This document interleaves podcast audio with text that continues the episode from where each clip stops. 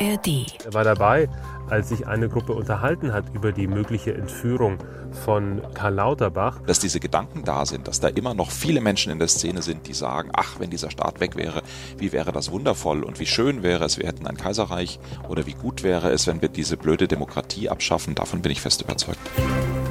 News Junkies. Verstehen, was uns bewegt. Ein Podcast von RBB24 Inforadio.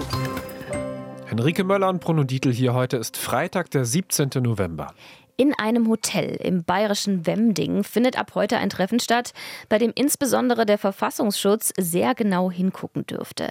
Es heißt, ganz harmlos, Zukunftskongress, aber die Leute, die da zu Hunderten aus allen Ecken Deutschlands anreisen, die sind alles andere als harmlos. Beim Zukunftskongress in Bayern soll es nämlich unter anderem um mögliche Wege ins Deutsche Reich gehen. Und hier merkt ihr, wird es langsam gefährlich. Denn im kleinen Ort Wemding, das ist etwa 60 Kilometer von Ingolstadt entfernt, treffen sich dieses Wochenende sogenannte Reichsbürger zu einer ihrer größten und wichtigsten Veranstaltungen.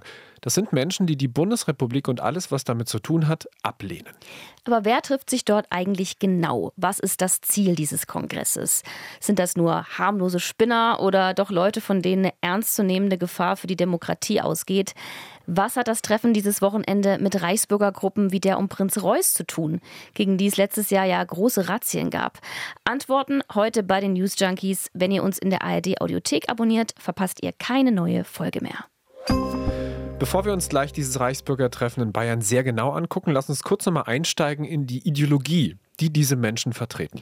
Und da ist schon mal sehr wichtig, selbst bei solchen Veranstaltungen wie die dieses Wochenende in Bayern, da treffen Menschen aufeinander, die man zwar alle als Reichsbürger bezeichnen kann, die aber sonst ideologisch gar nicht so viel gemein haben.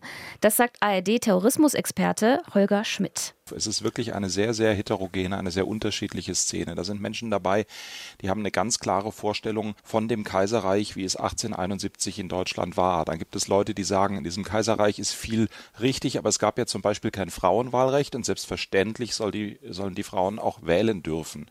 Dann gibt es wieder andere, die nehmen sich nur Teilbereiche raus, wie zum Beispiel, dass sie gerne einen König hätten. Dann gibt es wieder Leute, die sagen, im Grunde ist doch eigentlich alles in der Weimarer Republik ganz gut gewesen, nur wir sind aus der Besatzung nach dem Zweiten Weltkrieg nicht rausgekommen. Das System ist die Ablehnung des derzeitigen Staates, das Infragestellen von wesentlichen Prinzipien unserer Verwaltung, unserer Justiz, unseres Parlamentes, äh, der, demokratischen Legitimation. Der Verfassungsschutz, der hat eine Zeit lang immer so ein bisschen unglücklich damit rumoperiert, dass das vielleicht irgendeine Form von Rechtsextremismus ist, hat dann aber festgestellt, das passt nicht und dann hat man sich die wunderschöne Begrifflichkeit äh, Reichsbürger, Selbstverwalter und Delegitimierung des Staates so als Überschrift genommen. Das ist unglaublich sperrig, das kann man kaum aussprechen, fasst aber eigentlich ganz gut so die große Klammer über all das, was in dieser Szene einfach rumgeistert zusammen.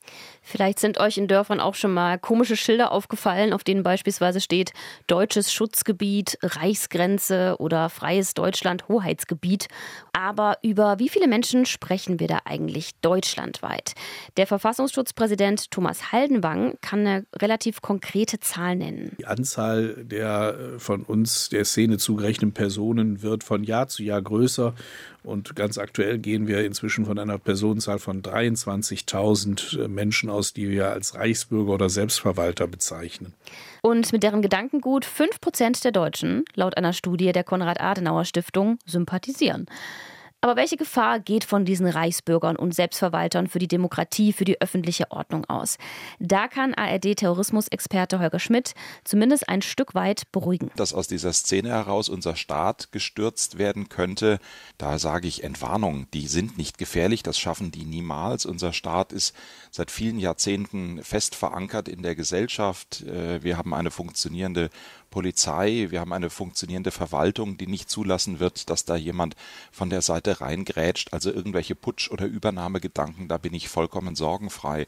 Allerdings ist das jetzt keine komplette Entwarnung, denn nur weil die Reichsbürgerszene den Staat insgesamt nicht destabilisieren kann, sind sie jetzt keineswegs ungefährlich. Das große Problem in der Szene ist, dass es sehr, sehr viele Waffen gibt, dass es eine sehr hohe Entschlossenheit gibt und dass wir immer wieder an unterschiedlichen Punkten gesehen haben, dass Menschen in dieser Szene, einzelne Menschen und Gruppen bereit sind, diese Waffen auch einzusetzen. Und das ist der Punkt, der den Sicherheitsbehörden Sorgen macht. Das ist der Punkt, der auch in der Verwaltung teilweise mit Sorge gesehen wird, wenn man auf dem Landratsamt weiß, da kommt jetzt jemand aus der Reichsbürgerszene und will irgendwas.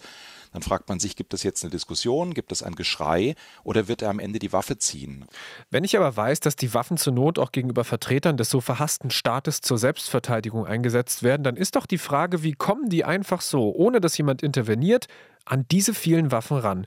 Oftmals ganz legal, sagt ARD-Terrorismusexperte Holger Schmidt. Es gibt in dieser Szene erstaunlicherweise eine ganze Reihe von legalen Waffen. Es gibt erstaunlicherweise eine ganze Menge Menschen, die parallel auch noch in Schützenvereinen sind und ihre Waffen ganz regulär bei der Waffenbehörde angemeldet und äh, registriert haben. Und sie haben dürfen scharfe Schusswaffen. Es gibt immer wieder den Versuch dann auch beispielsweise von Landesämtern für Verfassungsschutz diese Waffen entziehen zu lassen. Sehr unterschiedliche Erfahrungen von einzelnen Verfassungsschutzämtern, wie kooperativ dann die Waffenbehörden sind. Manchmal ist das relativ einfach, da ist die Waffenbehörde schnell auch überzeugt, dass diese Menschen unzuverlässig im Sinne des Waffenrechts sind und deswegen die Waffen verlieren. Und manchmal etwas hartleibig, wie ich das so mitbekomme, dass dann die Waffenbehörde an ein Verfassungsschutzamt in irgendeinem Bundesland zurückschreibt. Das ist ja alles schön und gut, was Sie uns da über den Herrn erzählen. Wir halten halten den für zuverlässig. Wie das im schlimmsten Fall ausgehen kann, wenn sich ein Reichsbürger dagegen wehrt, dass ihm Waffen abgenommen werden, da gucken wir später nochmal drauf. So, und heute trifft sich nun also die Reichsbürgerszene im bayerischen Wemding. Der Bürgermeister wusste bis vor wenigen Tagen überhaupt nichts von dem Treffen. Kollegen vom BR und vom MDR mussten ihn erst darauf hinweisen. Ja, erstaunlich schlecht informiert als Bürgermeister. 5000 Einwohner hat Wemding und die sind nicht gerade begeistert, Austragungsort von einer der größten Veranstaltungen innerhalb der Reichsbürgerszene überhaupt zu sein. Ja, unmöglich, ja, unmöglich. Das geht doch nicht. Äh, das ist äh, eine kleine Minderheit, die wo die ganze Stadt in Verruf bringen tut. Das kann es doch nicht sein. Das kann es doch nicht sein. Also ich bin dagegen gegen die Reichsbürger da. Die hetzen bloß alles auf, gell? Begeistert ist hier davon keiner, das darf ich glauben. An die 200 Reichsbürger werden erwartet. Sie treffen sich in einem Hotel, in dem in der Vergangenheit auch schon die AfD getagt hat. Von außen weist nichts darauf hin, dass dort heute und auch das gesamte Wochenende ein Reichsbürgertreffen stattfinden wird, hat uns Sami Kamis erzählt, Reporter vom BR. Er ist seit dem späten Vormittag vor Ort. Also wir sind, als wir hier ankamen, einmal reingegangen, wollten uns mit den, mit den Personen unterhalten, trafen dann auch direkt einen der Organisatoren und äh, einer, der auch in der Organisation eine Rolle spielt, der das mutmaßlich hier von Bayern aus ähm, organisiert hat. Und da hieß es dann sofort, nee, mit Ihnen reden wir nicht. Wir verweisen Sie des Geländes und äh, seitdem warten wir wieder vor der Tür. Ja, die Presse ist nicht erwünscht beim dritten Zukunftskongress Deutschland. So heißt die Veranstaltung ja offiziell. Auf dem Programm stehen Vorträge, jede Menge Vorträge zu Themen wie was ist Deutsch im Gegensatz von christlich und jüdisch? Die Lösung für uns alle oder mögliche Wege ins Deutsche Reich? Da könnte es dann auch konkreter werden, also um konkrete Pläne gehen, wie wie lässt sich das demokratische System in Deutschland abschaffen? Was ist nötig, um zurückzukehren ins Jahr 1871, was sich ja viele Reichsbürger wünschen? Man muss das immer noch mal ganz klar sagen. Ne? Das sind ganz klare antidemokratische Themen, die hier behandelt werden. Ne? Die wollen eine Abschaffung des Systems. Der Redner dieses Vortrags, also mögliche Wege ins Deutsche Reich, ein gewisser Hans-Joachim M. Auf seinen Auftritt dürften die Kongressteilnehmer am meisten hinfiebern. Hans-Joachim M. ist so, so eine Art Starredner, wenn man will. Das ist der Hauptgast, der mit am meisten ähm, Vorträge halten wird. Er soll viermal in den drei Tagen sprechen und er gilt als große Integrationsfigur innerhalb der Reichsbürgerszene. Hans-Joachim M., sein Name wird in der Reichsbürgerszene momentan immer wichtiger, aber was ist das für ein Typ? BR-Reporter Sami Kames. Hans-Joachim M. ist eine relativ spannende Person, in der DDR aufgewachsen, ähm, hat sich dann sehr, sehr früh für deutsche Verhältnisse für die sogenannte QAnon-Verschwörungsideologie oder Erzählung, die ja eigentlich aus den USA kommt, ähm, interessiert, hat die hier verbreitet mit einer sehr großen Followerschaft und hat, das sagen auch Experten, es geschafft, diese eigentlich amerikanische Erzählung vom angeblichen Deep State und diesen ganzen Verschwörungserzählungen von Kindern, die entführt werden und so weiter und so fort, nach Deutschland zu importieren Dieser Hans-Joachim M. scheint nun einer zu sein, auf den man sich innerhalb der Reichsbürgerszene einigen kann. Einer, der es offensichtlich schafft, die heterogene Szene zusammenzuführen. Diese Person ist innerhalb der Reichsbürgerszene anerkannt. Er schafft es, Brücken zu bauen in dieser heterogenen Gemengelage. Bei Reichsbürgern ist es ja so, die einen wollen die Grenzen von 1871, die anderen von 1937. Also es ist nicht so, dass alle Reichsbürger ähnlich oder gleich ticken. Hans-Joachim ähm, M. schafft es, da Verbindungen herzustellen. Hans-Joachim M. soll außerdem Verbindungen zu zwei radikalen Reichsbürgergruppen haben, die in der Vergangenheit für viel Aufsehen gesorgt haben. Das wäre einmal die Gruppe um Prinz Reuß und eine Gruppe, die sich Vereinte Patrioten nennt. Ihr erinnert euch sicher an die große Razzia im Dezember 2022. 25 Personen wurden damals festgenommen. Seitdem laufen zahlreiche Verfahren gegen die Mitglieder der beiden Gruppierungen. Die Vereinten Patrioten, die hatten geplant, Gesundheitsminister Karl Lauterbach zu entführen. Auch einen bewaffneten Staatsstreich hatten sie vor. Die Gruppe um Prinz Reuß hatte Ähnliches vor, sagt Terrorismusexperte Holger Schmidt. Die vorhatte, die amtierende Bundesregierung zu beseitigen, eine eigene Regierung einzusetzen und den Staat wirklich wesentlich zu verändern. Und dazu hat man sich wirklich schon quasi generalstabsmäßig Pläne ausgedacht. Man hat sich immer wieder getroffen. Wir reden im Augenblick in diesem Ermittlungsverfahren äh, heute Mitte November von 69 Beschuldigten im Verfahren des Generalbundesanwalts. Das Zentrum ist wohl Prinz Reuß gewesen, der für sich in Anspruch genommen hat, dann auch so etwas wie das Staatsoberhaupt, der König zu werden. Und zu diesen beiden Gruppen hat Hans-Joachim M., der neue Star der Reichsbürgerszene, nun also gute Kontakte. Das haben die Recherchen von BR-Kollege Sami Kames ergeben. Tatsächlich hat er das auch selbst mal bestätigt. Er hat mal gesagt, er war dabei, als sich eine Gruppe unterhalten hat über die mögliche Entführung von Karl Lauterbach. Und er habe dann gesagt, das sei alles Quatsch und sei dann hinausgegangen und hätte eine geraucht. Also er war bei diesen Treffen ähm, nach eigenen Angaben vor Ort und er hat auch in einer Sprachnachricht mal bestätigt, auf einem Vortrag, ähm, da liegt uns auch ein Audio vor, dass er die Verschwörer um Prinz Reuß kennt. Schauen wir uns noch eine weitere kontroverse Figur an, die auf einem heutigen Reichsbürgertreffen da eine wichtige Rolle spielt. Und das ist einer der Veranstalter, ein gewisser Erhard G. Wir haben Hinweise darauf, dass Erhard G. Geld verdient, ordentlich Geld verdient mit der Szene der Reichsbürger, da geht es ja auch darum, dass zum Beispiel Reichsbürger sich häufig so Fantasiepapiere ausstellen lassen. Irgendwelche Reisepässe, irgendwelche Unterlagen und so weiter und so fort. Und die lassen sich diese Menschen häufig teuer bezahlen. Wir haben auch von Erhard G.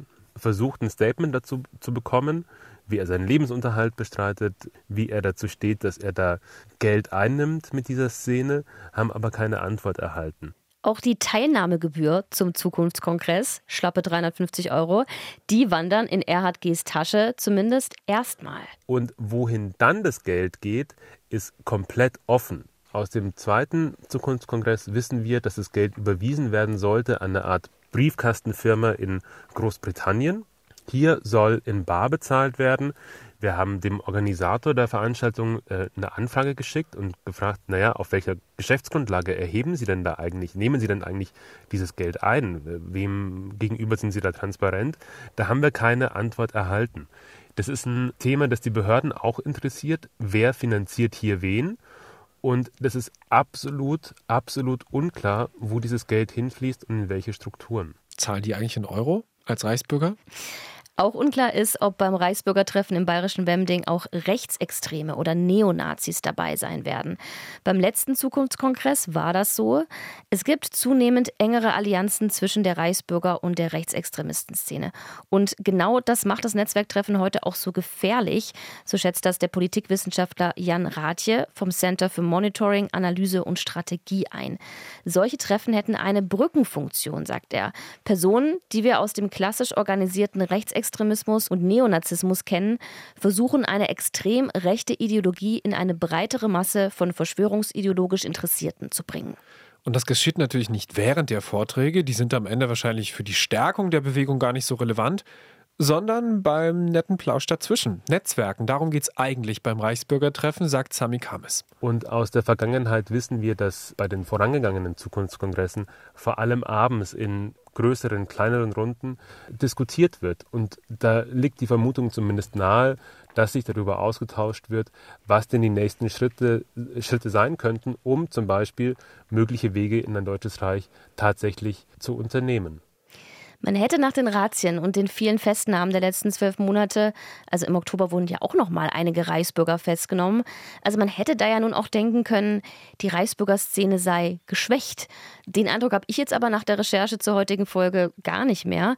Terrorismusexperte Holger Schmidt sagt, die Razzien und Festnahmen waren natürlich ein Rückschlag für die Bewegung, aber es hat auf der anderen Seite aber eine so große Aufmerksamkeit gegeben, dass viele Menschen, die vielleicht mit solchen Gedanken eher nur geliebäugelt hatten oder das nicht so genau wussten, äh, sich jetzt mehr dafür interessieren. Und meine persönliche Sorge wäre, dass dadurch die Szene eben durchaus auch Zulauf bekommt. Andererseits ist es natürlich alternativlos. Äh, man kann ja nicht sagen, wir verfolgen das nicht, damit die Szene keinen Zulauf bekommt. Natürlich muss es verfolgt werden, aber ein Effekt könnte eben sein, dass diese Szene auch eine gewisse Popularität bekommt. Ein Stück weit kann ich das ja auch nachvollziehen. In dem Moment, in dem man solche Ideologien oder auch Theorien wie die der Reichsbürger reproduziert, also auch hier im Podcast, kann das unter Umständen dazu führen, dass Leute Anschluss an die Szene finden.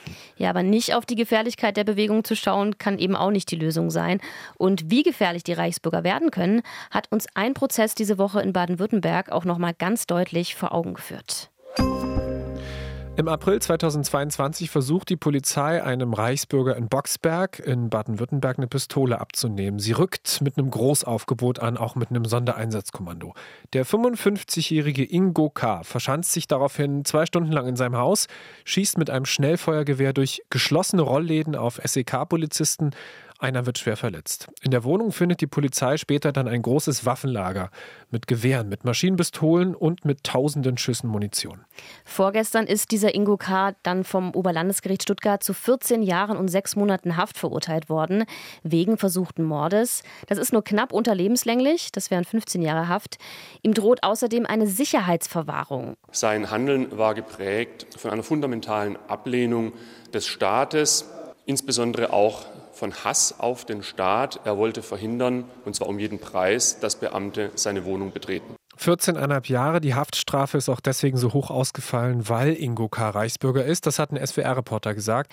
Jens Niesing war für den SWR beim Prozess gegen Ingo K. dabei. In den vergangenen Jahren und Monaten hat sich der Verurteilte demnach radikalisiert.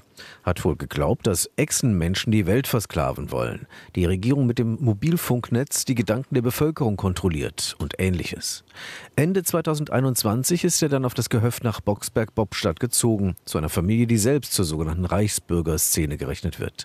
Und da habe er jeden Bezug zur Außenwelt verloren. Ich finde es ja ganz beruhigend, dass das Gericht in diesem Fall so konsequent geurteilt hat, ist die Frage, wie der Mann vorher unbemerkt an so viel Waffen und Munition kommen konnte.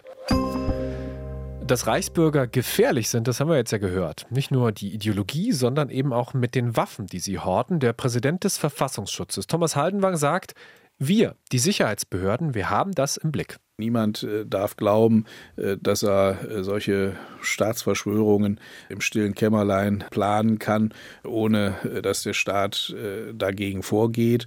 Die deutschen Sicherheitsbehörden sind wachsam und wir schreiten ein, wenn wir solche gefährlichen Entwicklungen wahrnehmen. Wie solche Ermittlungen laufen, wann der richtige Zeitpunkt für eine Razzia, für einen Zugriff ist, gerade bei Leuten, die schwer bewaffnet sind, das hört ihr im Podcast Dark Matters Geheimnisse der Geheimdienste. In der ersten Folge der Reichs Reichsbürger und die Putschpläne geht es ausführlich um die Gruppe um Prinz Reuß und die Reichsbürger-Razzien. Seit Ende September läuft auch die zweite Staffel. Die guckt auf die Geheimdienste anderer Länder, also zum Beispiel den israelischen Mossad, den russischen KGB oder die mächtige CIA. Alle Folgen von Dark Matters Geheimnisse der Geheimdienste findet ihr in der ARD Audiothek. Das waren die News Junkies für diese Woche. Henrike Möller und Bruno Dietl wünschen euch ein schönes Wochenende. News Junkies. Verstehen, was uns bewegt. Ein Podcast von RBB24 Inforadio. Wir lieben das Warum.